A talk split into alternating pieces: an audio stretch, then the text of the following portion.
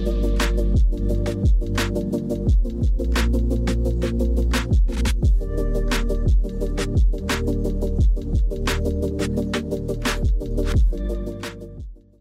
right, everyone, welcome back. We are going to start the new year off with a bang, and every pun is intended there. That was a...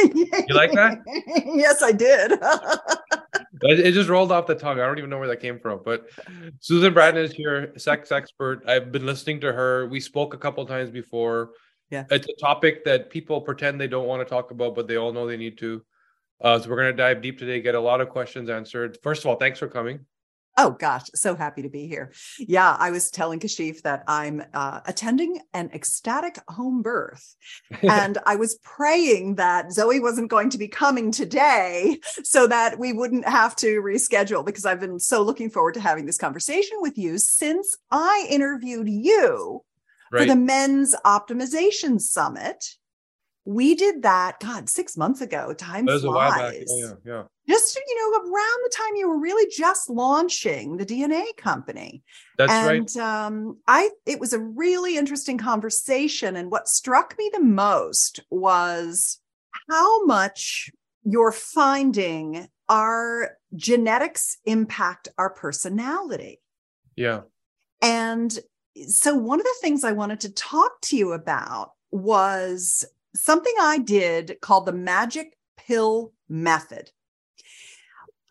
So I've been a sexpert for going on 2 decades. This is my second career. I was a Silicon Valley executive. Believe it or not, I was on the launch team for the first cable modem. Back before cable modems, there were dial-up modems over phone lines. And then we launched broadband high-speed cable. And so I did that for a long time, but I had this experience in my early 40s with my husband. I'd been married to him for like 11 years. And honestly, true confession, I had 2 vodka martinis on our anniversary, our 11th anniversary. And I said, things aren't working for us. And all our friends are getting divorced. And it's not money. I know it's sex. And I'm kind of avoiding you in the bedroom, and it hasn't been good for me for a long time. What are we going to do? And like early adopter, information junkie, lifetime learner, personal development people, which I know your audience is all like me, or they wouldn't be listening to you. We said, well, let's figure out why our sex life isn't satisfying to me as the woman, and why it's so great for you, and why it's so shitty for me. And we started going to therapy, and we did personal growth work, and we did sex workshops and these kinds of things. That the minute we started going to sex workshops and learning new skills, it completely changed everything. We began to have great sex. We healed our relationship. It was like a renaissance in our relationship. And we were so enthralled. We said, let's take all our Silicon Valley knowledge and start a tech company. And this was almost 20 years ago. Start a tech company, taking the things we learned in workshops and bringing them online so that anyone, anywhere in the world, didn't have to fly to San Francisco Bay Area and get naked in a workshop location. And some people want to do that, Kashif, but some people are a little more modest. It was very edgy to do what we did. And so we wanted to bring these ideas of workshops in a box, if you will, that couples could do together and singles could do themselves to learn sexual techniques. So I did that for many years. And then I realized that communication skills were kind of a missing piece. And so I started developing better bedroom communication skills. And then I realized, what happens with people is that, and I'm getting to the Magic Pill Method, how I ended up creating this thing that I want to talk to you about, because there's an interesting anomaly that I think you can shed some light on. I think it's genetic. And I realized that the third leg of the stool, if you've got techniques and pleasuring skills and you understand the body and how it works, and I want to tell you some things people get really wrong around hormones and libido and desire. I think that's going to really resonate with one of your core constituents, which is the woman who's like, my hormones are flatlining. What the hell is going on? How do I fix this thing? Because I want to talk about that. But the third leg of the school, first leg was technique. Second leg was being able to ask, understand what you want and ask for it in ways that your partner was not triggered by, didn't feel like was rejection or criticism, you know, so you could just have this free flow of easy communication about your sex life. And the third leg of the stool was sexual health and wellness. And this is where I've gotten into sexual biohacking, ageless sexuality. I believe that if we're in good health, which is what you're all about, like heads up, here's your problem areas, keep focus on these things. All disease, the disease starts in the body with lack of something, right? Problems gone forward. I realized that people are designed to have great sex their whole lives, but things go wrong, like atrophy, hormone imbalance, nitric oxide shortages, just simple lack of getting the stimulation that we need to feel pleasure, erectile dysfunction, loss of lubrication, all of these things, loss of sensation, which is directly tied to atrophy and nerve issues that come from lack of vascularization as well as inflammation.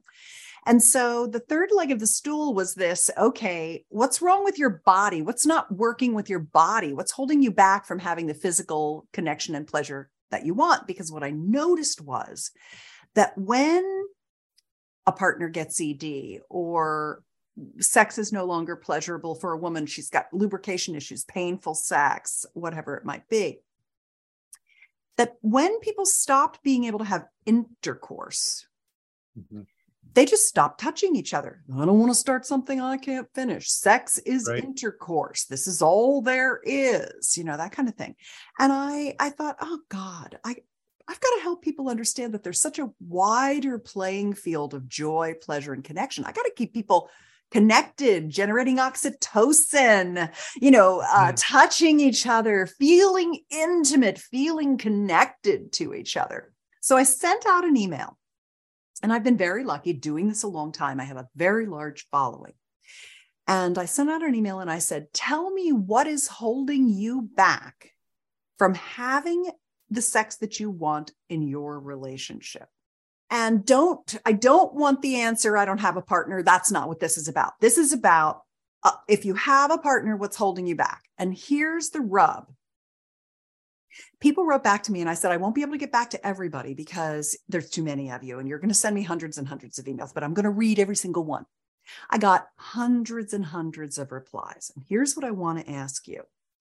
I got hundreds and hundreds of replies. And one of the things my brain is really good at is categorizing stuff. I can look at a wide disparate amount of data and lump it into buckets and make analysis from that. And what I noticed was that there was this big bucket of people who had disease, whether it was heart disease that created erectile dysfunction or diabetes that created, you know, loss of sensation, which is really what it does, is it inflames nerves and messes up the vascularization. Cancers, people were having cancers and no longer able to, you know, didn't feel well enough, lost their breasts or things like that. But then, and that was about 80%. And 20% had betrayal. They couldn't get over a past betrayal, like just could not move through it. And I thought, geez, that's so interesting. So I wrestled at night. I do a lot of like, I don't know what it's called because she was lucid dreaming. I don't know what it's called, but I think I process a lot of my unconscious understanding during my sleep. I'll go to bed thinking about something and I'll wake up with an epiphany. And the epiphany I woke up with was teach a man to fish, which was basically, I'm going to create this communication process that allows couples to make a list. This is the Magic Pill Method, which you can get, by the way, the whole process at magicpillmethod.com. So you don't have to remember all the things I'm telling you. You can just go to magicpillmethod.com, and it's a free guided downloadable PDF with this construct. And it basically said, tell me what you used to be able to do that you miss. Tell me the things that you used to be able to do that you could still do. Mm-hmm. And tell me the things you might be able to do again if you got them fixed. Because what I noticed was people would hit a wall. They would not do anything. They would not fix anything. They would just be stuck, mired in the problem and not touching anymore, not intimate anymore. Everything went away. They became platonic. Then they got grumpy and grouchy, and then they got divorced, or they just lived a miserable life just because they wouldn't talk about it. So I gave them a structure to come up with their lists, compare their lists, start doing the things they could still do. Like, let's get some stuff back on the table here. You can hold me. I can hold you. You can give me a sensual massage. We could kiss. It doesn't always have to lead to intercourse, but let's fix that too. Okay, what's the problem? Erectile dysfunction. Well, let's reverse it. Let's reverse the atrophy. Let's reverse the inflammation. Let's reverse whatever is causing it, vascular issues. Let's get you some nitric oxide. Let's get you back together again. So loss of lubrication for women. I mean, loss of sensation for both people. Super easy things to biohack and turn around if people knew that that was possible using FemiWave and GainsWave, which you were on my GainsWave. Yeah. You were on my GainsWave Men's Optimization Summit. Fantastic technology for reversing atrophy. And the one thing that I couldn't help people with was betrayal. And I think there's some kind of genetic group category of people who just really struggle with forgiving and forgetting, for compassion to the oppressor, or whatever it is. And I wondered if you had what does that bring up for you in all the things that you've been doing with the DNA company? It brings up a very clear black and white answer, which I can tell you. Yeah. First of all, I want to say that the number of epiphanies that went off as you were talking, I think, in the few minutes that you've been speaking, you completely changed the way that I think about sexual health. And I realized that I was guilty of thinking about it in the way that we tell people not to think about every other problem, which is that it's a siloed problem. And that's how I was thinking about it, which is I have a, ED problem, or I have a lubrication problem, or whatever. No, it's just your body screaming to you that underlying there's something else going on. You're not metabolically healthy. You're inflamed. Yeah. There may be fibrosis. There's something going on, root cause, which you're now at the age that your body can't fight it anymore. And it's translating into a condition. This just happens to be the condition. Could have been something else. Right? Yes. So I'm hearing this from you. Yeah. I feel guilty because this is what we say about everything else. And I never thought about this. You're so cute. I'll absolve you of your guilt. Officially, you are absolved. This is why we're here. This is why we're together today, living and learning together. For sure. It is honestly just opened my eyes. And that the whole, every great functional medicine story, root cause healing starts with somebody who had a problem that needed to fix it. Yeah. And it's always that there was no solution. So I had to go find it and create it. And now I'm teaching others because it was so impactful for me that I'm no longer implementing, I'm advocating. I need to change everybody around me. And that's what you've been through, which is awesome. So people now have access to this. And thank you for dropping the free training. That's amazing for people. Oh, yeah. So now going back to your question, we only thought of, when we think about sexual health, the first thing we lean on is hormones. What is driving libido, testosterone, et cetera. And so it's easy for us to map out how people may feel, right? Why there's variability in sexual appetite and that type of thing. But when it comes to betrayal, very clear neurochemical pathways that point to somebody's ability to either imprint or completely forget trauma, negative stimulus. So your noradrenaline pathway, adrenaline, we think of it as hey, I'm running up a mountain and I get that second wind and that boost. That's adrenaline. That feeling when you're in that state also, which is caused by anger and pain and anything that's an aggressive sort of situation that you're responding to, adrenaline gets boosted, and adrenaline causes that imprint.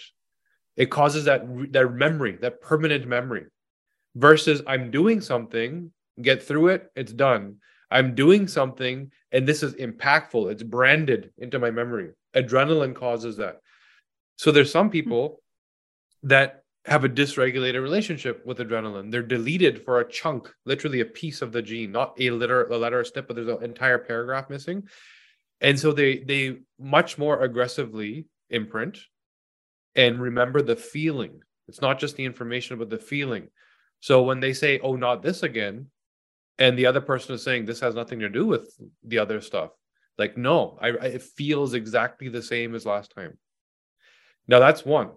Second is, how long were they in the moment?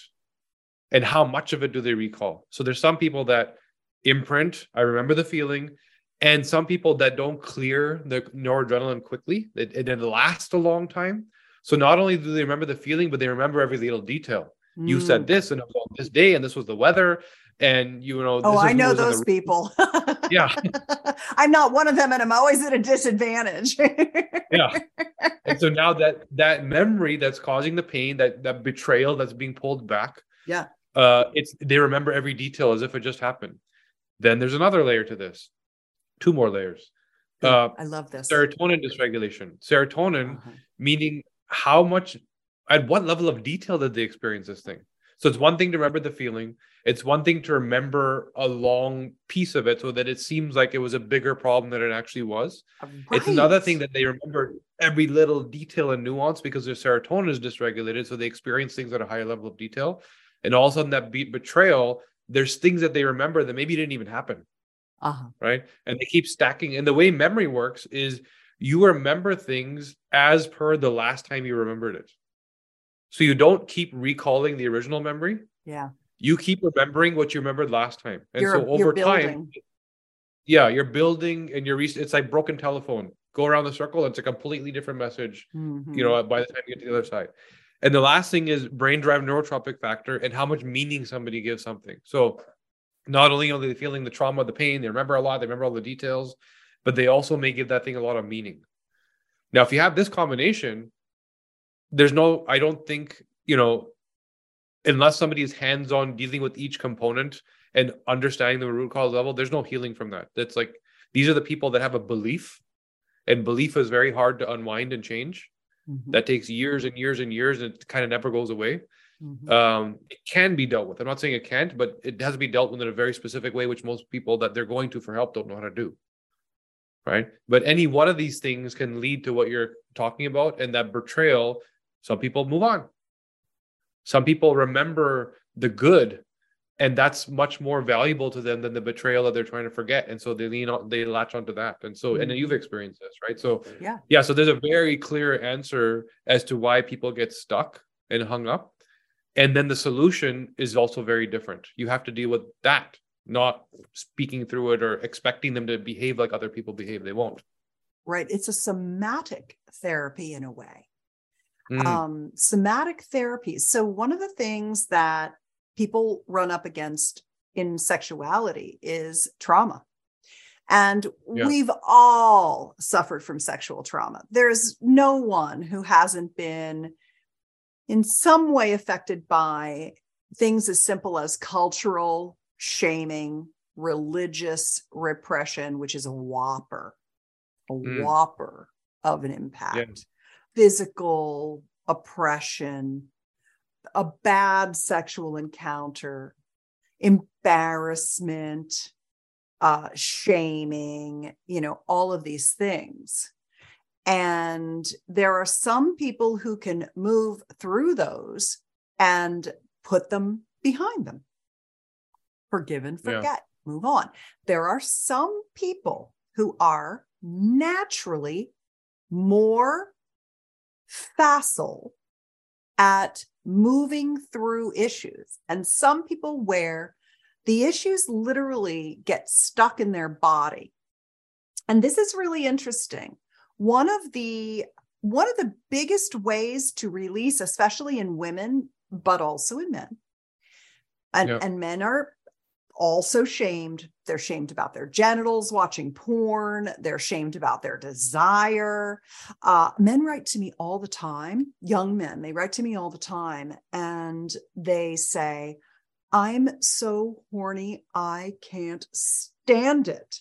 Wow. You know, young men in their 20s who are saying, you know, I'll masturbate 3 or 4 times a day and it's all I can think about is sex. When is it going to end? It's agony for me. It's just like, you know, then there's older men who are like, I have no desire at all. I wish I had more desire. I'm tired. The only time I can have sex is in the afternoon. That's the only time I can actually get an erection. I'm just too tired. I mean, it really runs the gamut with people. Mm. The somatic experience technique, which is actually a thing. It used to be called the Peter Levine formula. That's very good. But what else is very good is G-spot activation and release for women. And I hate the term G-spot because the G-spot is not a spot. It's actually a long tube of tissue. It's a sponge that wraps around the urethral canal. It goes from the bladder out the body and it exits the body in the vestibule for women. And the vestibule is between the inner labia. When you open it up, that's called the vestibule. It's like the little portal in, you know, before you get into the vagina.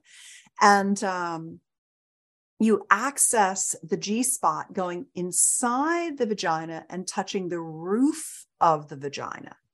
And when women have a lot of trauma, and this could be something where one person experiences exactly the same thing as another person, but the first person, it makes their sex life, they shut down, they dissociate, they don't orgasm well, they're literally rigid inside their vagina. You can feel inside the vagina that there are these little ridges, hard ridges on the roof of the vagina that when you first start stroking and massaging it and to loosen it, you're really doing a massage that is there's 4 kinds of massage. There's healing. There are 4 kinds of touch. There's healing, nurturing, sensual, and sexual. And when you're releasing trauma in the body, of a female-bodied person with a quote-unquote G-spot, it's actually technically called the urethral sponge. You start with nurturing touch just to nurturing touch is like when you hold a baby. That's nurturing touch.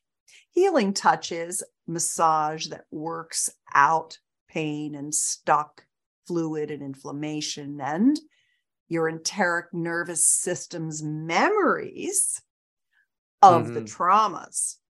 And can you imagine someone who has the genetic SNPs of not being able to let go of betrayal, all of the anger from trauma holding in the enteric nervous system? There are people out there dealing with this who can't quite get over and go on to having a whole and loving relationship. But stroking that area will open it and soften it, but crazy stuff happens. A woman will make noises that are like a banshee or a wicked witch, cackling, real loud kind of explosive sounds will come out of her.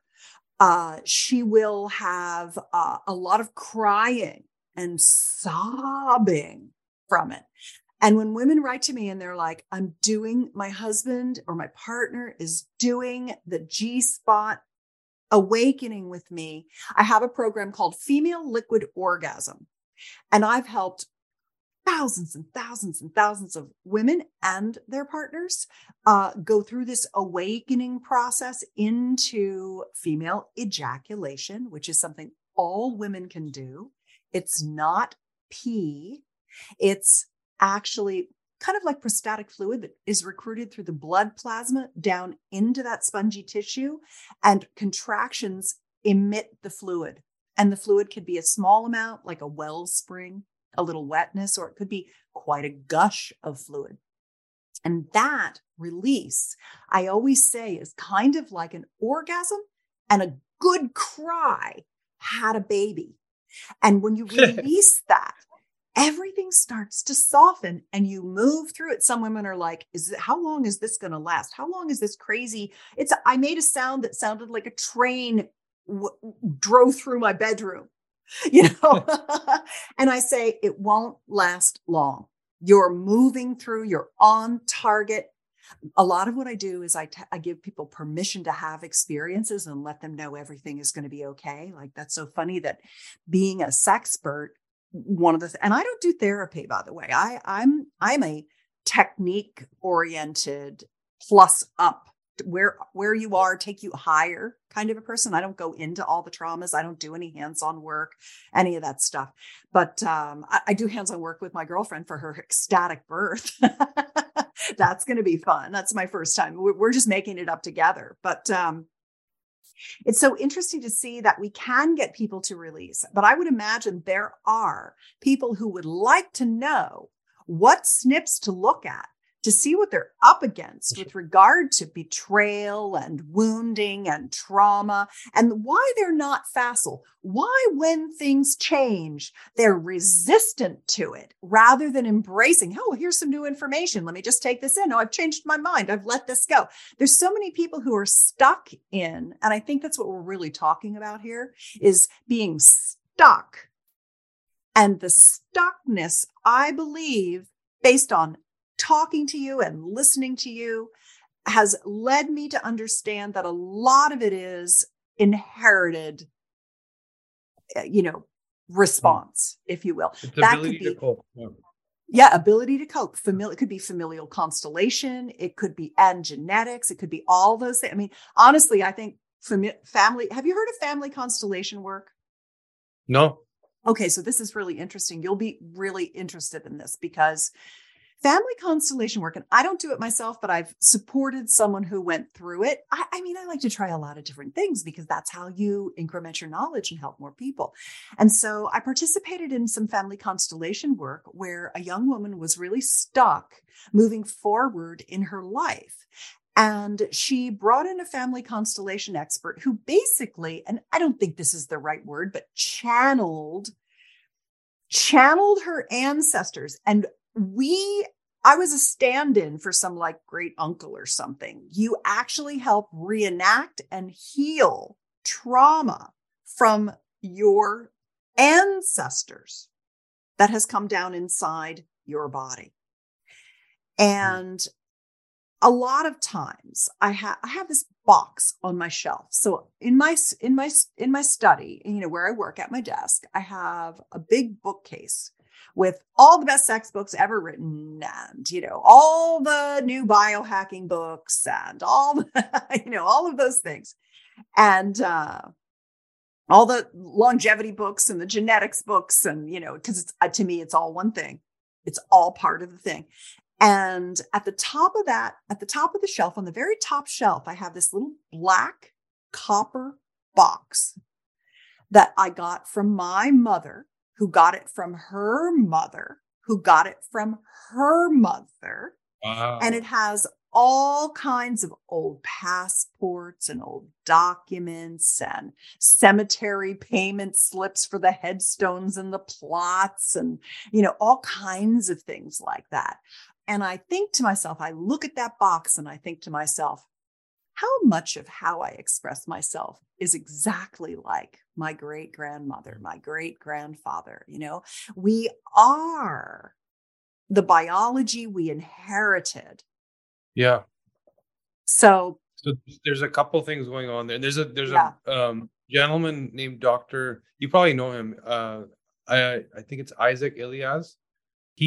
So I didn't know the term family constellation, but the work you're describing, I've heard of, like going back and sort of transcending time and space into previous generations and understanding where trauma comes from. So there's the science of epigenetics and truly inheriting trauma. Like, we can measure, and this is published, conventional science. Yeah. The biggest, best known case is of Holocaust grandchildren, right? So they're grandchildren of Holocaust survivors, or maybe not even survivors, but and the epigenetic expression that is very apparent that still speaks to extreme trauma. So that's been studied, published, that the second generation, next generation for sure, but it didn't get studied until sort of the grandchildren generation, that the genes are expressing differently in response to trauma, as if the trauma is still there as a coping mechanism, right?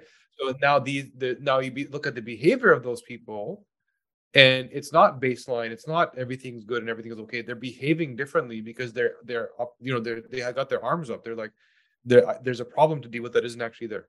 Right? So that's one. Yeah. Then there's the quantum physics answer. Right. I was thinking that same thing. Yep. Yeah. That there is no such thing as time. You know, there is no such thing as the limitation of our three dimensions that we see versus time, whether you look at it religiously, scientifically, quantum physics is saying this, we're all connected through quantum entanglements. We're all one and the same.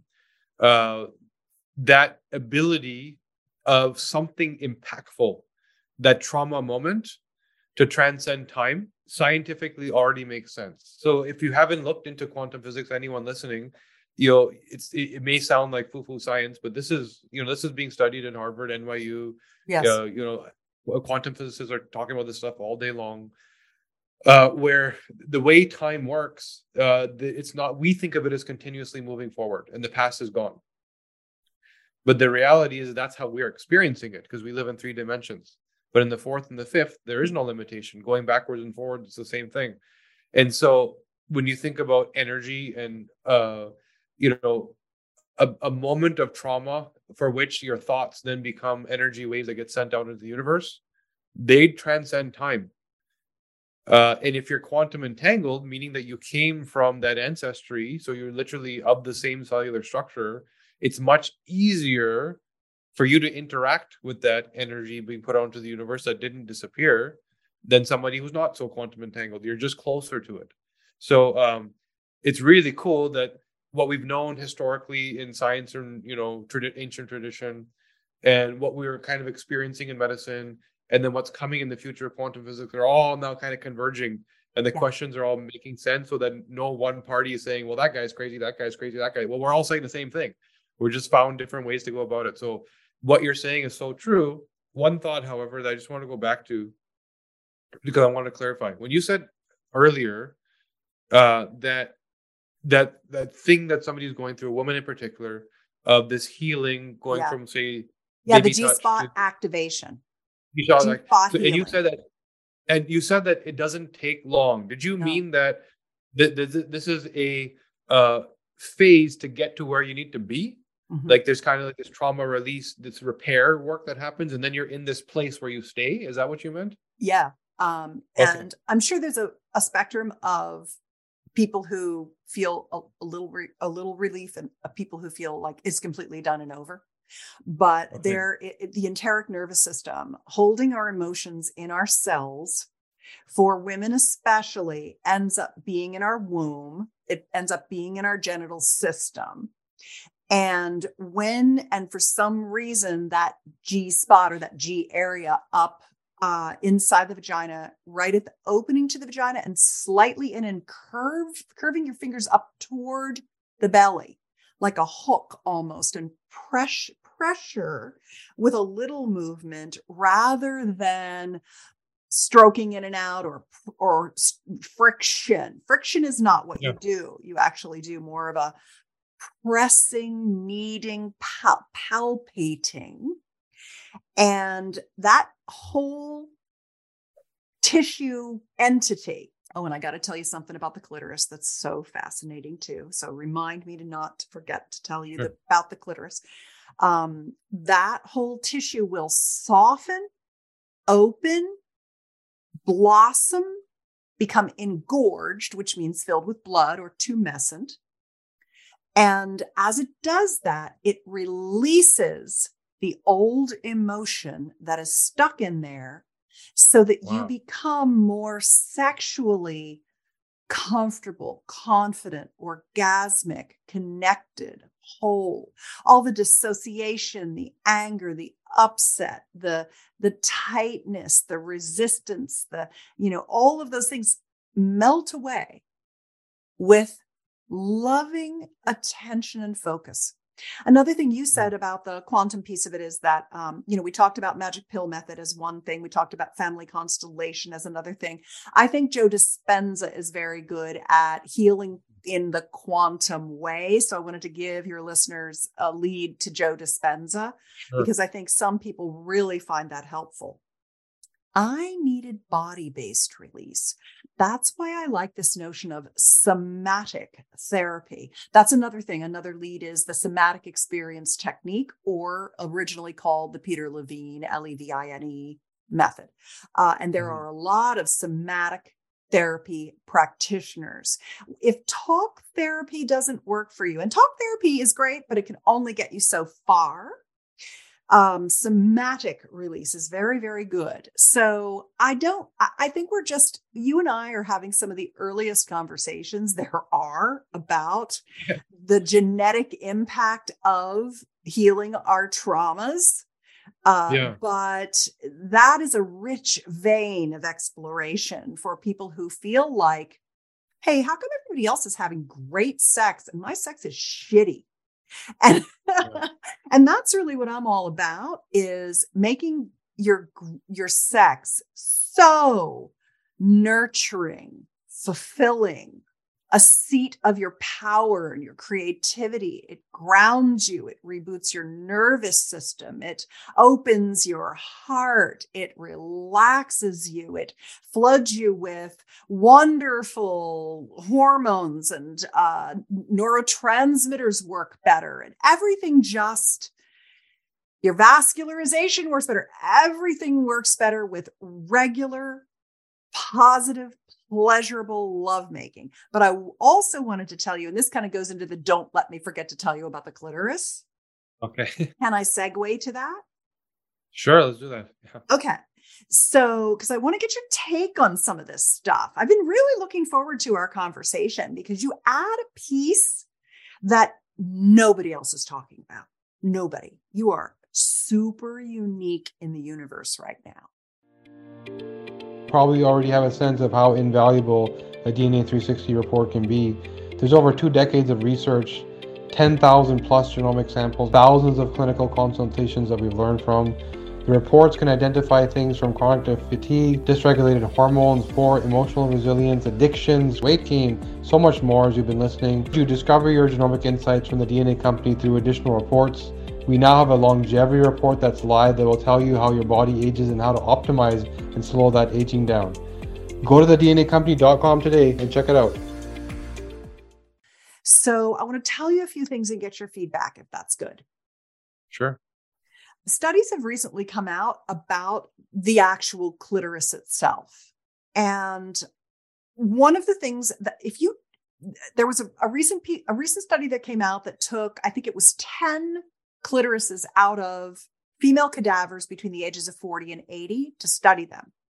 And it was actually for learning where they were innervated, where the nerves were and where the blood vessels came in to give the clitoral structure its blood flow and sensation. Because when they do gender reassignment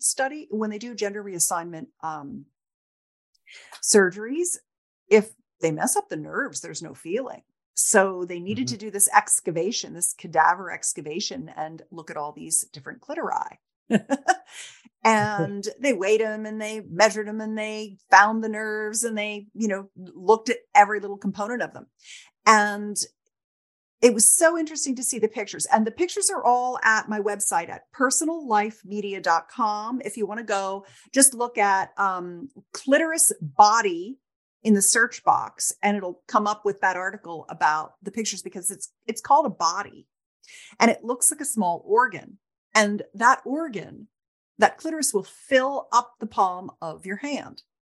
It will, you can hold the clitoris in your hand like you could hold your heart in your hand, or your liver in your hand, or your spleen in your hand, or your uterus in your hand, or your prostate in your hand. And when you think about the clitoris, so many people think about the clitoris as this little nub. And they also recently found out that when they did this, that there's 10,000 nerve endings at the tip of the clitoris, which is called the glans, not 8, That was a porcine study or a bovine study. I forget what it was. It was like the cow or the pig clitoris. And, but the thing is that the tip of the clitoris, the glands, if you think about it in relation to a penis, it also has a shaft, just like a penis. And it has little arms, which are called crura. And it has little legs, bigger legs, that are called vestibular bulbs. And if you're orienting yourself toward the vulva, like you're facing a woman whose legs are spread open and she's lying on her back, so her mons, Venus, and her belly are up in the air. You see the tip of the clitoris. If you retract the hood a little bit, the clitoral tip is there, the glands. It goes back, the shaft goes back into the pubic bone. The little arms go into the channels between the labia and kind of toward the back, up toward the G spot, which is actually a tube. The tube runs between the legs. The bulbs are down under the labia majora, which is basically the outer labial lips underneath the pubic hair there. And that whole thing is the clitoral structure. It's a head, a neck, 2 arms, and a leg. It's like a little person. It's like a little woman inside there. And when people think about their clitoris, they think about this little nub, but it's this giant structure. The second erectile structure in a woman's body is this urethral sponge, this long tube. And the third is the perineal sponge between the bottom of the vagina and the rectum. We know very little about that. And what's so interesting is now what I've done is I've just painted a picture in your mind that the vagina, the vaginal opening and the tube, and it's not even a tube, it's a pocket. It's not like the opposite of a penis. It's not an inside out penis. The penis is the shaft of the clitoris and the glands. It's just a little pocket. And because when I teach lovemaking techniques, one of the biggest things I have to get into male-bodied partners' minds is that they're not going in and out of a long tube. It's a pocket. There's a lot to explore in all dimensions. It's a 3-dimensional experience. And it's not just in and out. And friction is not a woman's friend necessarily. So if you think about the vagina, that pocket, it's literally surrounded with erectile tissue.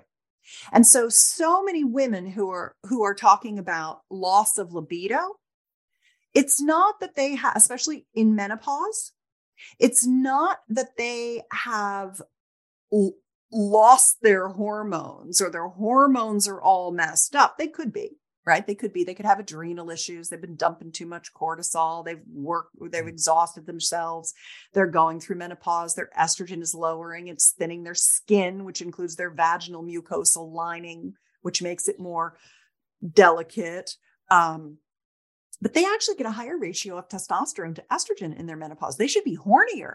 But I think the reason that women are often kind of willing to give up their sex life, they don't want to do it anymore. It's not good for them. Some women, not all. Some women are like, oh my God, I'm having the best sex of my life, which is how it should be for all women. I want all women to be horny and lusty and sex to feel great for them. But they get in their mind that it's their hormones, when in actual fact, what it mostly is are 2 things. Number one, that they are never getting what I would like to colloquially call a clitoral erection. All that erectile tissue takes about 20 minutes to get engorged or full of blood. When they're young and they're healthy, 20 minutes, and then they've got a hard on so that sex feels good. Because if you can imagine a guy trying to have sex with a flaccid penis, he's got a small member. It's not full of blood. When you touch it, it feels good, but not great. When it's fully erect and you touch it, it feels fantastic because it's bigger. It's engorged, it's got lots of blood flow, and it's sending way more signals of pleasure to his brain, which is his biggest sex organ. Same thing with women. When sex is rushed, because he's got fast-acting hemodynamics, he's ready to go, and he's horny, he has more testosterone, and he's not on a cycle, a 28-day cycle. We women, even after menopause, are on a 28-day cycle. We are moon women. He's He masturbates every day because he's got to keep his sperm topped off. And so he's thinking about sex. He's getting an erection. It's fast acting. He's ready to go. She's been penetrated too quickly for so many years. She's never had the stimulation to get fully engorged. She doesn't even know she has this much erectile tissue. And the second thing that happens is, so sex is rushed. She doesn't have a full erection. She doesn't get all the signals to her brain. Sex isn't that good for her. She struggles to have orgasms from intercourse. He comes too fast from intercourse. And so when I can get couples to understand that she needs 20 minutes of really good foreplay, and that for her is sometimes the better part of sex than intercourse because she's been rushed so long, then she has finally this ability to have orgasms from intercourse, because you don't even have to touch the tip of the clitoris. The whole clitoris is wrapped around the vagina. So when she gets enough stimulation, it starts to feel really good and she can begin to achieve orgasm. But the missing component, the secondary missing component, is that just as our hormones decline as we age, our ability to produce nitric oxide declines as we age. And nitric oxide is the gaseous signaling molecule that pumps our blood to our brain when you and I are sitting here talking, to our heart and our glutes when we're exercising, to our genitals when we're making love. And all that blood plasma has to seep in and lubricate the vagina and fill up those three erectile tissue systems with the blood flow to expand them, so there's more signaling area of pleasure to the brain. And so a lot of women are looking at this like, oh, I don't know, my sex life is flatlined. It's my hormones. It's not your hormones. That might be a piece of it functionally for optimal health, but it's your nitric oxide and your foreplay. If you got enough nitric oxide, and because our systems decline as we age, we have to supplement with nitric oxide if we want ageless sexuality. A lot of guys can go off of 60 milligrams of Viagra. They can start doing microdosing Viagra once they top their nitric oxide systems off, which is why I run a supplement company in the sexual vitality supplement world. I have a nitric oxide booster made from organic fruit and vegetables with no pesticides in it. And I have a daily multivitamin, multimineral complex with methylated Bs for all those MTHFR genetic SNP people who can't methylate folic acid and never seem to get enough Bs. They suddenly get energy that has libido botanicals in it. And I have found that once a woman, for example, goes on my nitric oxide, you can take anybody as you want. I have one, it's called Flow. And when she gets on that, she's like, I am more wet than I have been. And I can't even remember when. And when, even though how lubricated you are isn't correlated to how much desire you have, being lubricated creates desire. You feel hornier when you're lubricated. So I was just thinking about what you would say, all the things that are going through your mind as I describe that body piece of it that people are not at all aware of. Well, first of all, that was profound. And because when I think about the way you're describing it, I just think about all these people that just have accepted where they're at, and already pre-planned that with aging, they're going to lose it, and what's happening with relationships and what potential there is, regardless, putting sex aside, all of what comes from it. Right, the relationship, the love, the oxytocin, the endorphins, like these are precursors to other hormones. You can't make other hormones without these hormones. And then it's also just overall health, like, cardiovascular disease, mood and behavior, hormone regulation. You want to be healthier? Here's a tool that actually is needed. And for men particularly, we see the difference in cardiovascular diseases, directly correlating to poor sexual health, right? And this 100%. Yeah. I mean, the first thing that goes are the veins and arteries and nerves in your penis. It all retracts because for your nerve to exist, it has to be enervated with the blood supply from your cardiovascular system, or it retracts. So you lose when you start getting plaque in your veins and arteries, then you get stiffness. And the stiffness, the endothelium, the smooth muscle tissue can't squeeze. And the penis runs on a locking system where it floods with blood, and that pushes the lock closed. It's actually a push lock. So the most common thing that men get is they start to get bendy. They don't have as firm an erection as they used to. And at first it's just, okay, it's just not as hard as it used to be. And then it's like, oh man, now it won't stay hard. And then it's like, oh man, now it won't even get hard. But the get hard is usually the last thing, unless it's a psychological issue and, you know, like they're angry or upset or worried, performance anxiety, that affects men greatly as well. But the locking, it's gotta get filled enough to lock off and hold the blood in. And that's what happens first. Yeah. So really it was like, I started just thinking about people, because this is what we're doing. We're trying overall health, optimization, vitality, longevity, health span. How do I live my 20s into my 90s? And you know, what you're talking about is so implicit there, but people don't think about it that way. And I just a word out to anyone listening, like remove the guilt and the, you know, whatever. This is an important part of you and your health plan, right? And that vitality that you want.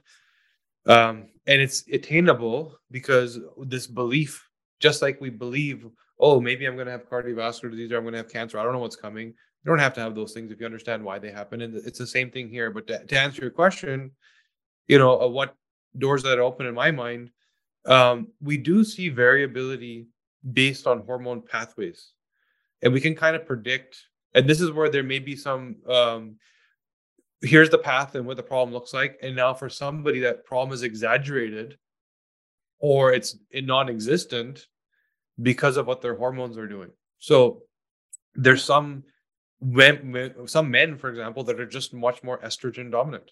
Yeah. And they just fall in that bucket. You know, they have beautiful, shiny hair, nice skin, but they don't, libido just isn't there. And it doesn't, and as they age, it disappears quickly. And there's some women for whom that monthly cycle you talked about is a real roller coaster because of what's happening with hormones. Some women don't even notice it. They go through it and it's like, yeah, I got a bit of cramping and pain. I know it's coming.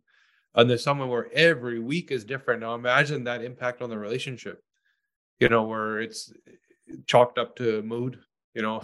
Yep. There's so much more going on. The belief actually changes. Hormones change the way you feel. So your perception of reality actually changes. Yeah. And that feeling of like, I want this, I don't want this. The same person can believe two completely different things 2 weeks apart. And now the person who doesn't understand that, who's trying to be their partner, you know, and feels like they're causing a problem, and they start to get shamed and guilty, and that breaks it apart even more. You know, so those are the kind of thoughts that I started having, was there's all these little micro pieces that people need to individually pick apart and fix, starting from, it's not innate. It's not a problem. It's not there. This is fixable. Yeah. Right. And and like you said, you start from the baby step, baby massage, to like something more intimate and keep going. You have to do that with all of what equals great sexual health, great relationship, longevity, etc. So you open that door in my mind where it's work. It's a piece of work that we're taking our supplements, we're taking our omega-3s, we're going to the gym and training, you know, we're working on our mood and behavior and our mental health. How much time do we put aside to work on this? Yeah. Right. And it sounds like if you do, the results are kind of waiting for you. They are. Well, it's interesting too, because a lot of intimate touch, whether it's sexual or sensual or just nurturing and healing, generates oxytocin. And I'm a low oxytocin producer. I'm genetically not a great oxytocin producer. And I also had an insecurely attached childhood. So security is my number one relationship value. I wrote a book, one of the books I wrote, I've written 44 books. Can you believe it? This is what happens when you get old. You're like, hell, that's my 44th one. One of the books I wrote was called Sexual Soulmates, The Six Essentials for Connected Sex. And one of the components that I teach people is called the soulmate embrace. You can get that, you can download that technique at soulmateembrace.com. And it's a way of being held that we've never been held, that once we're held that way, we're like, my God, I've waited my whole life for that moment. And one of the reasons it's so profound is that it generates oxytocin. And oxytocin, though it's often considered to be, you know, the love chemical or the thing that bonds you or bonds the baby and the mommy or bonds the couple together, it also just makes you less annoyed with people. And one, I don't know if you've ever had, have you ever had Dr. William Davis on your show? No. Okay. I got to introduce you to Bill. Oh my God. I love this man so much. First book he wrote was Wheat Belly, when I was going gluten-free. Second book he wrote was Undoctored, Taking Your Health into Your Own Hands in the Allopathic World of Medicine in Which We Live, which would really resonate with your listeners. And the third book that he just wrote recently, his latest book is called Super Gut. And Super Gut was, and now we know so much. I mean, Dave was just on your show. Dave Asprey was just on your show talking about how so much of what's going on is with your mitochondria and your overall health comes down to the bacteria in your gut. And one of the things that I do is I make my own yogurt. Just before I came on this show with you, I drank a smoothie that I used my own yogurt that I made from scratch, and I incubate it for 2 days so that it has a lot of colonizing units. It's got billions and billions and billions and billions and billions of colonizing units. And I go back and forth. I used to do Lactobacillus ruteri, L. ruteri, which is the bacteria that creates oxytocin. And if you have, it's a very sensitive bacteria that we used to all have before the invention of antibiotics, but we don't have it anymore. And Bill thinks that one of the reasons we're also cranky with each other and we're also bifurcated and, tribal these days is that, one of the reasons is that we don't have this Lactobacillus ruteri generating this oxytocin in our body. And now he's part of a company called OxyCeutix, and they have an L. ruteri capsule. So I take the capsules because it's also good for your hair and your skin. And I'm vain as hell. I mean, I have an OnlyFans. I'm on OnlyFans with sexy pictures of myself, and I'm 61 years old, and I'm working to be the most gorgeous, hottest, sexiest 80 and 90-year-old I possibly can be. So shout out for all your longevity people listening to this show. I mean, I'm doing everything I can to take care of my skin, both from an immune and systemic health perspective, but also because I'm damn vain. And so I take Bill's OxyCeutix Gut to Glow, it's called, the Lactobacillus ruteri, which helps me generate oxytocin and have good skin and hair. But I make the yogurt now with Lactobacillus coagulans and Lactobacillus gasseri. And those two are very good because I work out every day. I'm big into muscle building. I'm a tall, lanky person. It's very, I will never be ripped, but I am strong as hell. I'm like a friggin' barbarian. And I love that. Oh. Because those two bacteria, one whittles the waist, and I like to have a nice thin waist, big boobs and a little waist and big hips. That's what I like. I want to look like Barbie. Don't blame me. This is my era. This is what I look like. I'm a nice German girl. And the other one is a mood influencer, a positive mood influencer. So when I found out I had a genetic anomaly where I have methylation issues, I started taking SAMe. Every morning, 1,600 milligrams changed my life because I'm a poor methylator. And I take these probiotics, which improve my mood, help me build muscle. I also take that urolithin A, Mitopure urolithin A, to help me build muscle and do mitophagy in my musculoskeletal system. Yeah. So I really like a lot of those products. And I also supplement with testosterone, estrogen, and progesterone. And I put the testosterone, I have it compounded in a shea butter, an organic shea butter by my compounding pharmacy.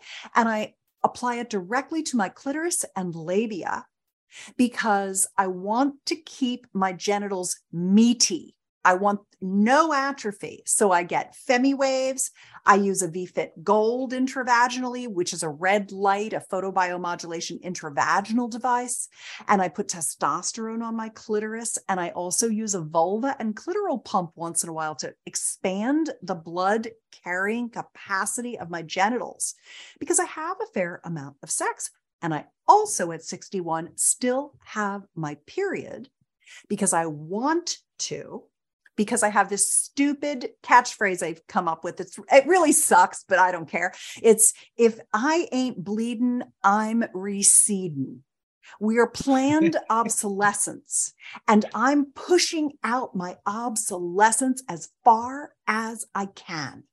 So I really wanted to share like clitoral tumescence and engorgement and blood flow and nitric oxide boosting and putting hormones on your genitals and doing these regenerative therapies like FemiWave and GainsWave and using vacuum erection devices and using photobiomodulation and all that stuff, because at 61, I'm having the absolute best sex of my life. I'm good at it.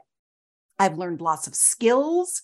I've gained more sexual confidence. I can ask for what I want. I have lots of fun ideas. My body is responsive. My orgasmic intensity is like a 30-year-old. I have a great, plump, beautiful vulva because I do these regenerative treatments to it, and it looks young and it's fresh and delicious and rosy and beautiful and lubricated like crazy, man. After the last FemiWave sessions I did, I'm like dripping wet, and that makes me feel more turned on. So doing all these things, overcoming the traumas, standing for your sexuality, doing your biohacking, managing your genetics. Okay, I got MTHFR. I got to get me some methylation going, like I got to do some neurotransmitter recycling with my SAMe, et cetera, et cetera. Once you can start doing all those things and you do them one step at a time, everything was just one at a time. I added stuff in and I got my program and this is what I do and it works great. It's a great time of life. My mind is on fire. I'm doing my best work of my life. I'm having the best sex of my life. I'm stronger than I've ever been in my life. It's just, these are the things that I want people to believe are possible for them too. I want to stand here as an example, as a model of what is possible that we deserve to have. No, that's beautiful that you've done it, which is the proof in the pudding. Like, this is what's possible. No one would ever guess you're 61 by speaking to you and talking to you in any aspect, the way you look, the way you speak, the way you think, So it's amazing that you're showing the world, here's what's possible, Do you want to work on it? We also know how to work on it. There's no guesswork. So in terms of that, can people actually work with you, or how do they, is it more learning from your blogs and websites, or where do they get the info? Yeah. So I have a couple of things. The first thing is my main website is personallifemedia.com, and it's searchable on the probably close to 5,000 articles I've written over the last 20 years. I also have a website at betterlover.com. Better Lover is hundreds of videos. And one of the ones that I really recommend people watch, there's a couple on there that I'm particularly in love with right now. One is how to have passionate lovemaking. Another one is how to give a yoni massage. Yoni is the tantric lovemaking word for female genitals, and lingam is the male the word for the penis. And those are really nice. That's at betterlover.com. I also have every vaginal rejuvenation experience I've been through and whether it worked or not, everything about GainsWave and penis pumping. I have all of that for men who want to reverse the ravaging of aging for their male body. And then I'm on Instagram at Susan Bratton. And that's my OnlyFans as well as my name, Susan Bratton. Those are good places to start. And then if you opt in for Magic Pill Method or the Soulmate Embrace, you'll be on my email newsletter. I send out sex tips 5 days a week, or you can get a weekly single email digest with all my articles. And that's a nice way to kind of begin to start learning what is possible for you and where you want to start figuring out how to create more joy, pleasure, and oxytocin together. That's amazing. I think this is like people listening, like this is the thing that everybody kind of needed to know, but was either afraid or embarrassed to ask. Or just didn't know to ask. Yeah, didn't even know it's possible that there's a solution. So thank you so much for joining us, because I know this is going to impact a lot of people very positively. And I would urge anyone that, wants to dive in deeper, contact you, reach out, look at the supplement line, nitric oxide for sure, 100%. Yeah. And if you formulate it in a way that's specifically for this purpose, it's a real great. So can people jump right into that? You're saying there's like a wean off thing from Viagra, or is it more like just go ahead with the nitric oxide? You can add nitric. So it's at buyflow now. That's my best website. It has the best pricing. I only use it for podcasts. BuyFlowNow, buyflownow.com. And you can start taking it. The best time to take nitric oxide is at night, 2 capsules as you go to bed, and then 2 capsules before lovemaking. And that'll get the blood flowing to your genitals. And for many men, they've told me that when they used to rely completely on Viagra, some men have been able to stop taking Viagra once they built their nitric oxide stores up. Some men have had to go get GainsWave treatments or use the Phoenix Pro to rejuvenate the tissue, the nerves, the capillaries, and the penis. And then with the flow, they're able to not take Viagra anymore. And then there are some men, especially men with diabetes and heart disease, who they'll regenerate to like 80%. And they won't have to take Viagra, or they can take a microdose. And so the typical Viagra amount is the standard is 60 milligram dose. A lot of men, they can take 1/4 of a Viagra or even 1/8 of Viagra and put it sublingually right under the tongue. Therefore, it bypasses the liver and goes right into the bloodstream. And they take that before sex. It tastes a little bitter, but personally, I don't mind bitter things. I eat a lot of bitters because they're good for you. And when you don't eat a lot of sugar, bitter doesn't taste that bad, right? So yeah. That's another interesting thing about bitters is bitters are actually delicious when you're not hooked on sugar. But anyway, you can put it sublingually right before sex. And then that's a little boost that you'll get for increased blood flow. But you can bring up your blood flow with the nitric oxide supplementation. And some guys don't ever have to take it anymore, which is great. I'd rather people get off pharma and onto things made from organic fruits and vegetables. Sure. Yeah. I feel like we could go another hour and we'd still be scratching the surface or something. I'll come back. I've got so many more things to talk about. These were just some of the things that were on my mind as I was thinking about you over the last couple of days, knowing we were getting together. I was just like, yeah, there's some things I want your take on, and I've got more. Amazing. So we'll plan this in the new year. We'll talk again. This was awesome. Thank you for taking the time, especially given you're with your friend right now, waiting for this baby to come out, and you're taking part in that. So good luck there. Thank you again. This was awesome. Good to see